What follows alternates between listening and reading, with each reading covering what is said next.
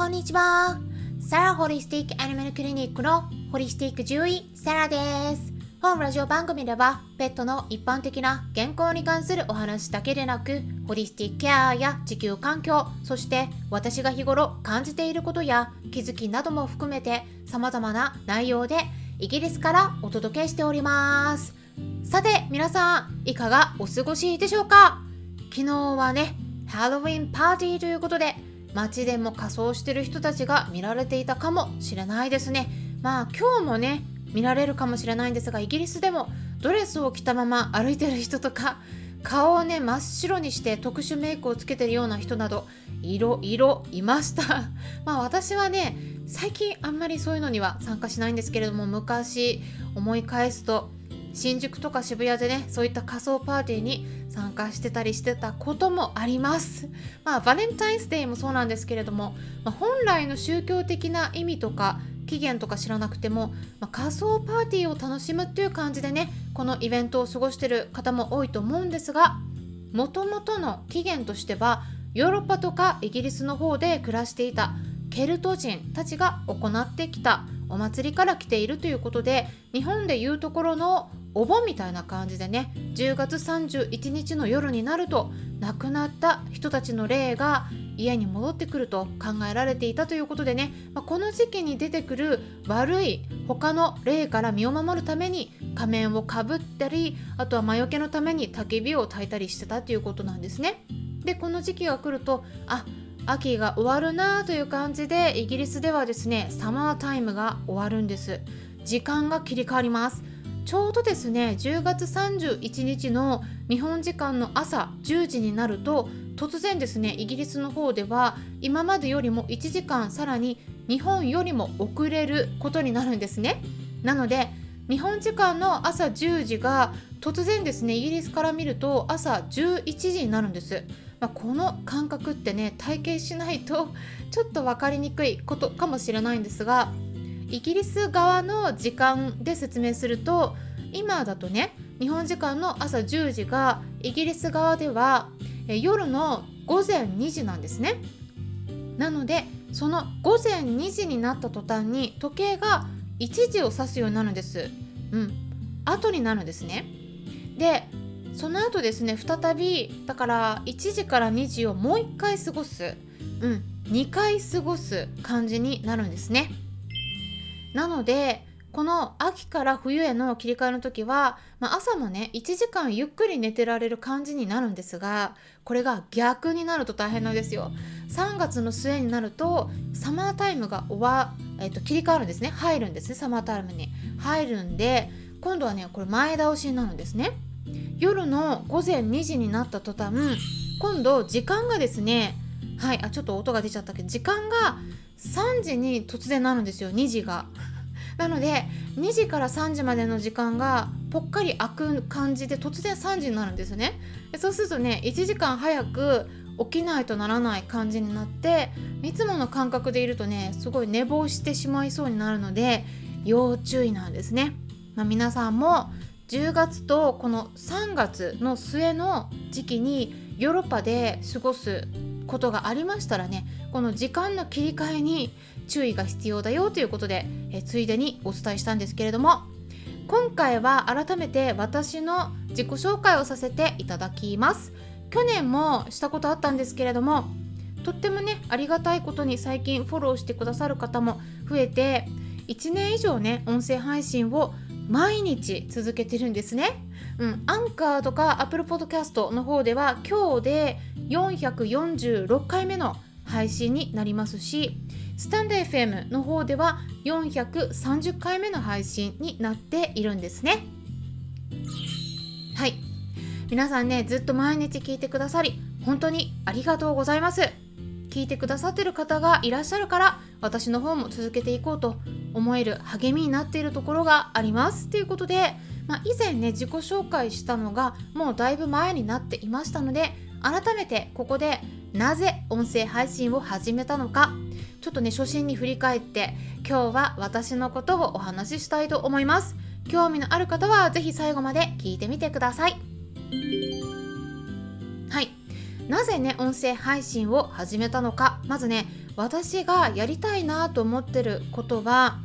1頭でもハッピーになれる動物さんを増やしたいっていう思いが原点になっているんですね。まあ、それは他の獣医さんもきっと同じ思いをね描いているそんなね目標だったり夢だったりすると思うんですね。ねなのでありきたりに感じられることがあるかもしれないんですがただね私としてこう日頃ね飼い主さんにアドバイスさせてもらってる中で感じているのが私がお伝えしたいことってもう山のようにあってですね 私が担当しているペットの健康情報っていうのは西洋医学だけじゃないんですね。他の代替医療と呼ばれるようなものからスピリチュアルな領域、まあ、例えばアニマルコミュニケーションなども含まれてくるんですね。でホリスティックケアということになると地球環境とか動物福祉などといった観点も入ってくるので本当に本当にボリュームが大きいんですね。私がお伝えしてる内容はですね。でイギリスとかヨーロッパあとアメリカの方からの情報も入っていますので飼い主さんとしてはですねこの目の前の子の、ね、体調管理をきちんとして病気の予防をしていきたいと。考えていたとしてねでそういう方に何々をするのがいいんですよって結論だけお伝えしてもですね全然届かないですね。うん、っていうことに気づいたんですよ。でねなぜそれをするのがいいのかとかそれをするとこうどんなことにねする時どんなことに気をつけてったらいいのかとかどうやってやると一番効率がいいのかもしくは逆にそれをやることによって悪い結果が出ることもあるのかとか、まあ、一つのやり方を説明するとしてもその背景としてお伝えしなければならない項目がすごく多くて、まあ、それをですね飼い主さんに一度にお伝えしても全然頭に入らないんですね。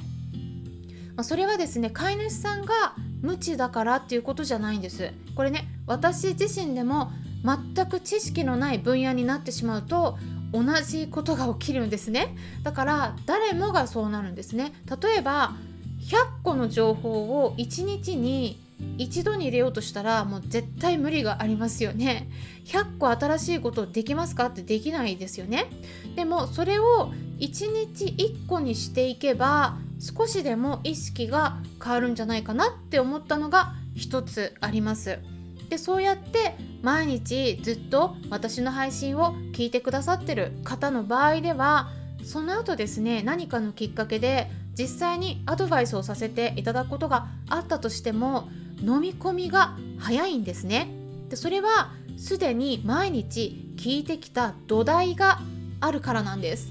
病気の予防とか治療っていうのは本来動物病院だけで行われるものではないんですね。絶対に忘れてはならないのは動物病院に行かなくてもお薬を、ね、使わなくても場合によってはお家でできることっていうのは本当に本当にたくさんあるっていうことなんです。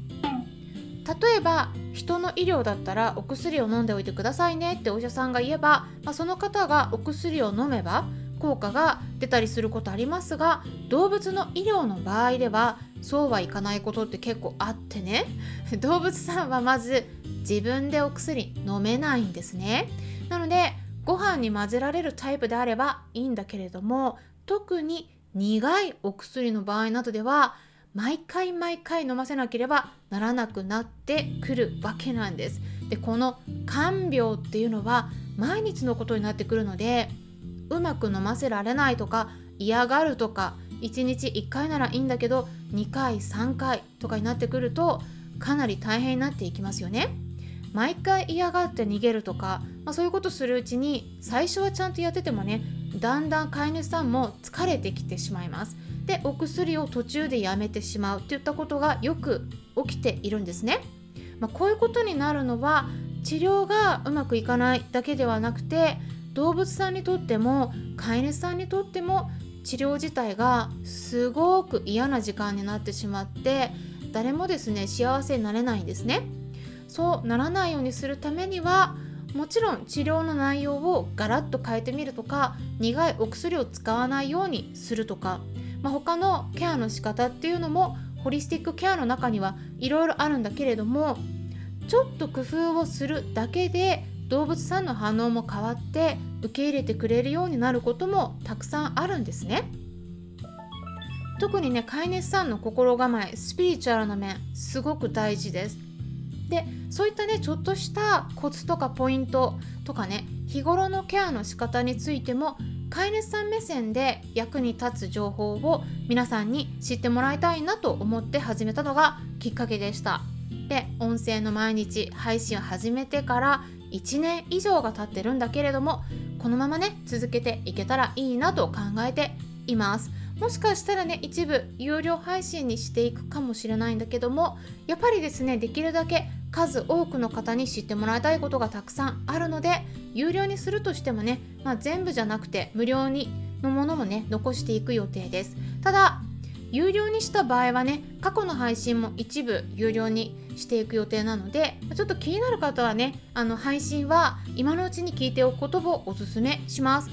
あとはですね飼い主さん同士でも闘病生活を励まし合えるようなコミュニティを作っていくことができたらいいなと考えているんですね。ちょっとねこの辺りはまだ仕組み作りが完成してなくて他のプロジェクトも同時進行でやってるのでねちょっとスロースローなんですけれども是非ね楽しみにしておいてもらえたらなと思います。ということで今回は音声配信を始めるようになったきっかけとこれからの展望についてお話ししていきました。そして11月2日夜の8時10分からクラブハウスのペットのホリスティックケアクラブにてお悩み相談会を開催します。はい。